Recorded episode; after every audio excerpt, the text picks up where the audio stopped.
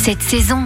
À l'occasion du championnat de France du chou farci qui se tiendra le 18 octobre prochain, nous avons décidé de connaître la recette de l'un des chefs participants. Paul Quetel, bonjour. Bonjour. Vous êtes chef de cuisine et restaurateur puisque vous avez récemment ouvert l'établissement L'Assiette au beurre à Caen. Vous allez participer à ce championnat organisé par les Arcutiers. Que représente ce plat pour vous? Je trouve que c'est un produit qui a été un peu boudé parce que euh, le chou, c'est euh, tout de suite rapporté euh, à quelque chose de lourd. C'est quelque chose qu'il faut remettre en avant parce que c'est un super produit qui a du goût, qui a beaucoup de saveurs, qui peut être grillé, rôti, euh, blanchi, étuvé. On peut s'éclater avec le chou. Et vous allez vous éclater, hein, comme vous dites, au championnat de France. Quelle recette avez-vous choisi Moi, je voulais remettre euh, en avant la viande de lapin. Alors, euh, je vois déjà euh, beaucoup de personnes un peu estomaquées par le sujet du lapin, mais en sortant de cette image du lapin, en fait, c'est une viande à travailler. Et donc, moi, c'est ce que je vais mettre en avant là dans ce chou. La viande de lapin associée avec évidemment un peu de gras puisqu'il faut un peu. Comment allez-vous assaisonner cette farce? Alors moi j'aime bien le l'estragon parce que je trouve qu'il est très parfumé. Donc l'estragon évidemment, beaucoup de persil pour apporter un peu de fraîcheur et puis de végétal. Comme euh, je suis assez chauvin et que je suis fier de ma Normandie, on va utiliser un petit peu de pomme et puis un petit peu de calvados. L'idée c'est d'en faire un chou euh, made in Normandie. Et ensuite, comment on fabrique, comment on dresse un chou farci? Alors moi je viens en fait euh, faire en sorte que ce soit quelque chose de relativement classique, donc un chou farci qui est rond, dans lequel en fait on vient déposer de la chair dans un moule. C'est lui qui va nous donner la base de la forme. Je pense que c'est réalisable par tout le monde, on peut se faire plaisir en famille à le faire, c'est relativement ludique. Donc euh, je dirais pour euh, n'importe qui qui a un saladier sous la main, c'est relativement facile à faire et euh, donc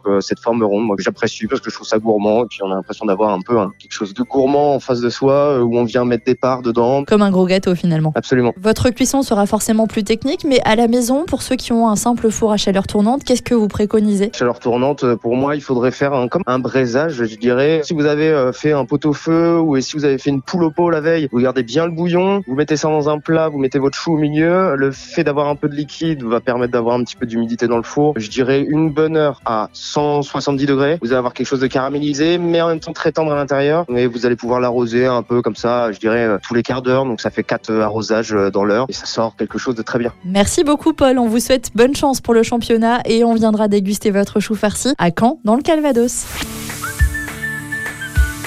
Retrouvez toutes les chroniques de Sanef 177 sur sanef177.com.